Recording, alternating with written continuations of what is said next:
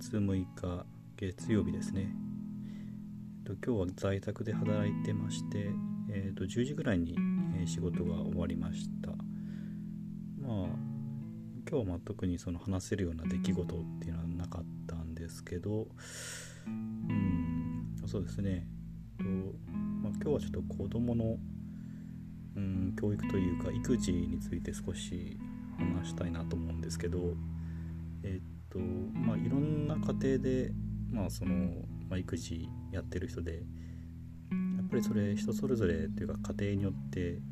夫婦によって親によってまあいろいろと大切にしてることってまあ違うとは思うんですけど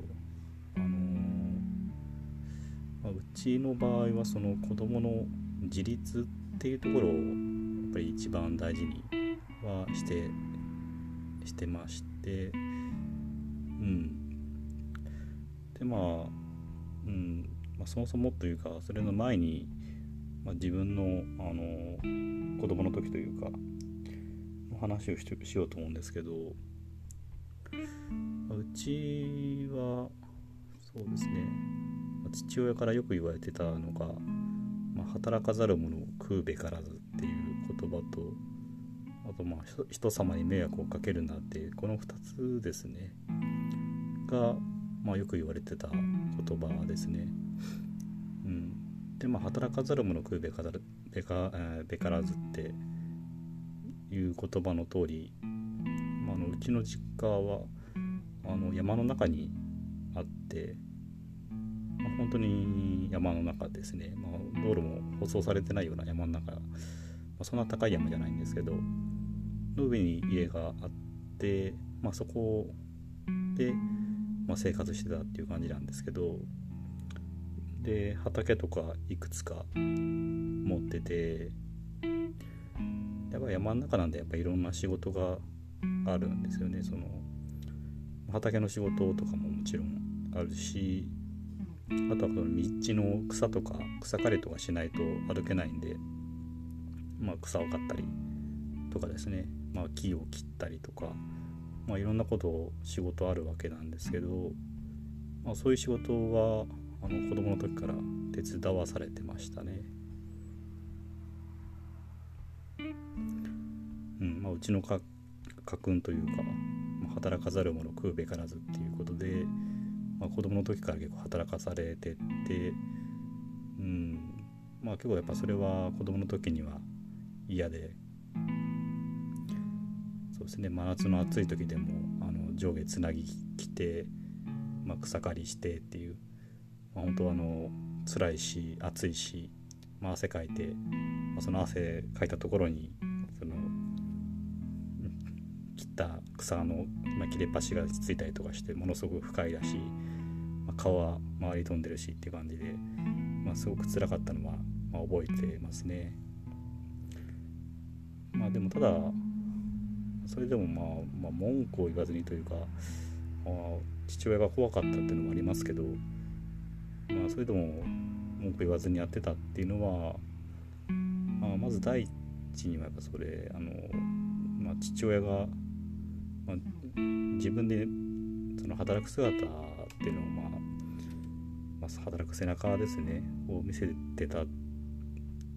というのが、まあ、第一にあるのかなというふうに、まあ、思ってて、まあ、うちの父親は多分仕事そんなにできる方じゃなかったんだろうなと思うんですけど、まあ、家ではよく働いてて、まあ、家の仕事をですね、まあ、家のその料理とかじゃなくて、まあ、外の仕事畑とか。まあ、そういった仕事は、まあ、よくやってて土日とかでもまあ大体あんまりゴロゴロしてるとこなかったかなと思いますね大体いつも畑やったり、まあ、ほんと草刈りしたりとかまあなんかいろいろやってて、まあ、そういう姿はまあ見てたんでまあ仕事を手伝えって言われてもまあやっぱりしょうがないかって思うようなとこはやっぱありましたね。まあ、それに今になって思えばその父親のまあ仕事うん、家の仕事に対する姿勢というか、まあ、その草刈りっていうのを、まあ、自分の家の周りだけじゃなくて、まあ、自分が、あのー、まあ、駐車場車を置いてる駐車場から歩くまでの道とかそういうとこも全部草刈りしてたんですよね、まあ、自分の土地ではなかったんですけど、まあ、いつもあの歩いてる世話になってる道だから、まあ綺麗にしないといけないっていう、まあ、子供の頃は、まあ、その自分の土地でもないのになんでなんだって思ってましたけど、まあ、まあ今となってみれば、まあ、そういう姿勢とかっていうのはあのある結構まあ見習うべきとこはあるかなとは思ってますね。うん、でまあそんな感じでまああの家の仕事は手伝えって、まあ、よく言われてたんですけどあの逆にその宿題しろとか勉強しろみたいなことは、まあ、回も言われたことはないですね。いい大学に行けとか、まあ、そういう言われる過程もあるかもしれないんですけど、まあ、自分は言われたことなくてでも学校の勉強はまあ割とよくできた方なんですけど、まあ、100点のテストとか見せても、まあ、父親からはそんなそんなあの学校の勉強ばっかできても社会ででも何の役に役にも立たんのぞって言われて、まあ、よく言われてましたね。まあそれ、まあ、結局100点とでも言われるだけなんで全然テストとかは、まあ、見せなかったんですけど見せなくなってたんですけど、まあ、別に言われたとこで別にそんな腹は立たないというか別にこっちは必死になって100点取りに行ってるわけでもなくて、まあ、大して勉強しなかったけど、まあ、まあたまたま取れてたみたいな気持ちだったんでまあ言われても別に嬉しかないし、まあ、褒められないのが普通だとは思ってたんでまあまあそんな感じの家でしたね。で、まあ、進路とかに関しても、まあ、高校の時の学校とかも特に親に相談せずに決めて、まあ、まあ通える範囲で自分の学力の範囲で決めてたんで、まあ、親としても文句はなかったんでしょうけどで決めてで、えー、っとまあ、高校から、進学する時に、まあ、自分としては大学に行きたかったんですけど親としてはあの父親からはうち金がないから大学には行かんで働いてくれっていう 言われてあの、まあ、高校の時も卒の成績もまあまあだったんですけど、まあ、結構そうですね。うちの家庭が、まあ、普通かどうかって分かんないというか、まあ、むしろあんま普通じゃないのかなって気がするんですけど働かんでまあ、学校行かんで働いてくれって言われて、まあ、ただ、まあ、そこはちょっと大学には行かしてほしいっていうことを、まあ、言って、まあ、まあそれはまあ分かったって言ってただあの入学金までしか払えないから、まあ、あとは奨学金借りるなりあとはその学費をバイトで稼ぐなりして、まあ、自分で行ってくれって言われて分かったって言って。それでまあ自分で一気、ま、あの奨学金借りてで、えーとまあ、学費とかそれなりにバイト稼いでいくっていう感じでしたね。うん。まあそんな感じのでで、まあ、その後、うん、大学時代とかは、まあ、通通学の費用ぐらいしかは、まあ、費用ぐらいは出してくれましたけどあとは基本的には自分で出し働いたバイトしたお金で払ってみたいな感じでしたね。まあ、その後就職して、まあ、就職先もあの本当に特に何も言われなかったので自分で決めて県外に出る形だったんですけどで就職して結婚してっていう感じで、まあ、結婚相手に対関しても、まあ、特に何も言われなかったですし、まあ、ただちょっとうちはお金ないんでってもっとすまんけどっていうことで、まあ、結婚費用とかはもう全部あの出してもらうことはなくて、まあ、自分であの支払ったっていう全部結婚費用はもう自分と妻で払ったっていう感じでしたね。ただまあそのなんでまあ自分の人生振り返ると結構まあ何て言うんですかね。あのまあ一人というか本人かもしれないですけどまあ親からとにかくあの言われることはない代わりに全部自分でやれみたいな、まあ、そういう方針というか、まあ、結果的にそうなってたっていう感じなんですけどうん。でまあそんな感じで育ってきてたんでやっぱり自分の中ではその自分のことは自分で決めるとか自分の人生は自分で責任を取るみたいなやっぱ意識は結構強くなってたんでですねやっぱり。なんでまあいるそんな感じでまあ大学費を出してくれなかったりとかいうのはあったんですけど全然それに対して恨みというのはまあもちろんなくてですね、まあ、恨みなんて持つあれもないんですけどまあそう今学生時代はやっぱり親に対しての反発とかもちろんありましたけど、まあ、今となってはまああのだか社会に出て改めてこう客観的に親見てみると、まあ、偏屈ではあったけど、まあ、全然悪人ではないなっていう、まあ、むしろ、まあ、不器用でちょっと愛すべきところがある親だなというふうには思ってますけど、うん、でまあそのえー、っとまあ自分の人生振り返ると結構自立がテーマというかすごく大事なだなっていうのがまああってやっぱりこう自分で、ま選んだ人生っていうやっぱ意識はあるんですよね。なんでまあ全く自分のあの今の生き方というか今の状況に、あのー、後悔っていうのはしてないですしやっぱり紆余曲折というか、まあ、自分自身自身悩んだ時期ももちろんあったんですけど、まあ、最終的にというか、まあ、現時点今の時点で自分に対して完全に納得できてるっていうところはあるんでやっぱりあの振り返ってみるとそういった自分で決めるとか自分で責任を持って進むっていうところがやっぱり大事だったんだなと思ってますね。うん、なんで基本的にはその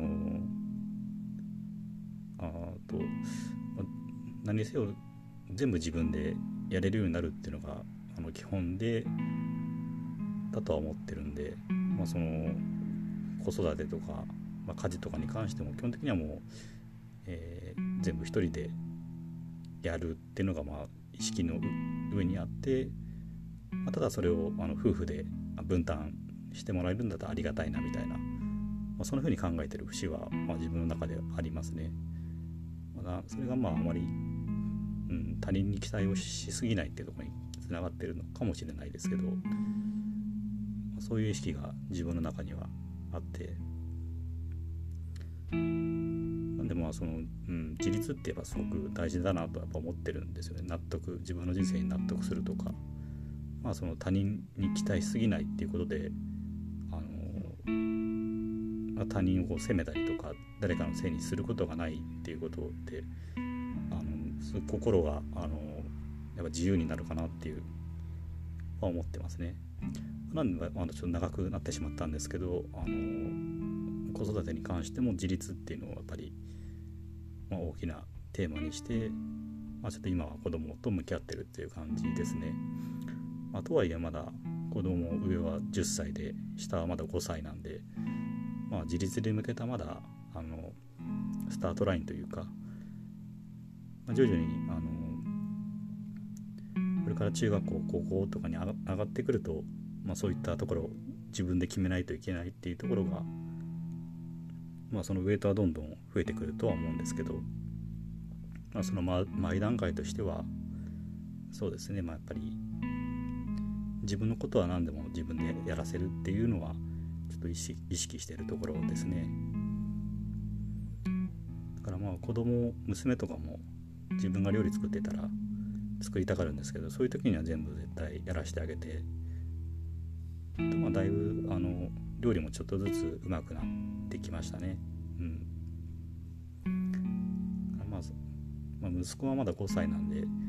あれですけど、まあ、それでもあの自分でできる範囲ってやっぱ増やしていきたいんでえっ、とまあ小学校とかに入ったらもちろんあの歯磨きとかもそうですしお風呂とか入るのも、まあ、娘はあの小学1年生から1人で入ってたんでで今はあの娘は、えーと、弟と一緒に入って弟の、まあ、体洗ってあげたりとかしてるって感じですね。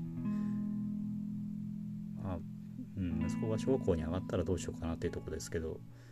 まあ、ちょっと娘と話してあのなるべくあの息子の力で、まあ、髪の毛洗ったりとか体洗ったりさせてあげてって、まあ、言うかなと思ってますしね。まあとはもうそのうち娘も中学生とか入ってくると自分一人で入りたがるかもしれない入りたがるかなっていう気はするんで。まあそうなってくると自然にあの息子一人でお風呂に入るっていうことも、まあ、やらないといけなくなってくるかなと思うんですけど、うん。まあ、今はまあ本当に自立に向けた準備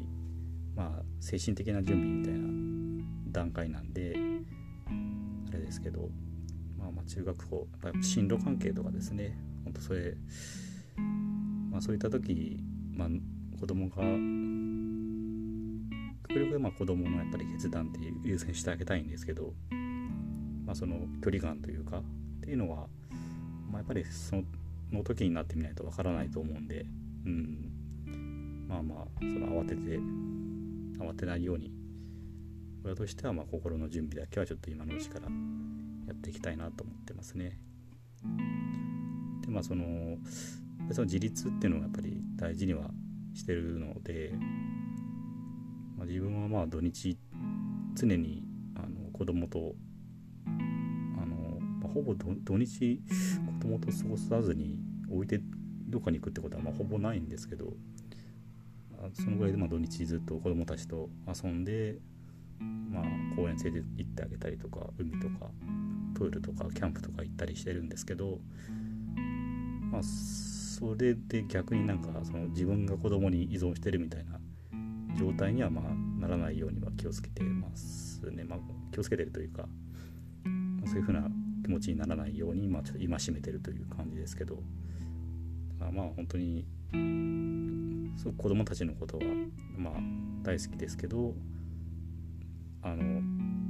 大人というかもうそういう年齢になったらもう早く家を育ってほしいなっていうふうには思ってますね。はい、まあそんな感じですね。まあちょっと共感してもらえるかどうかっていうのは全然わからないですけど、はい、以上です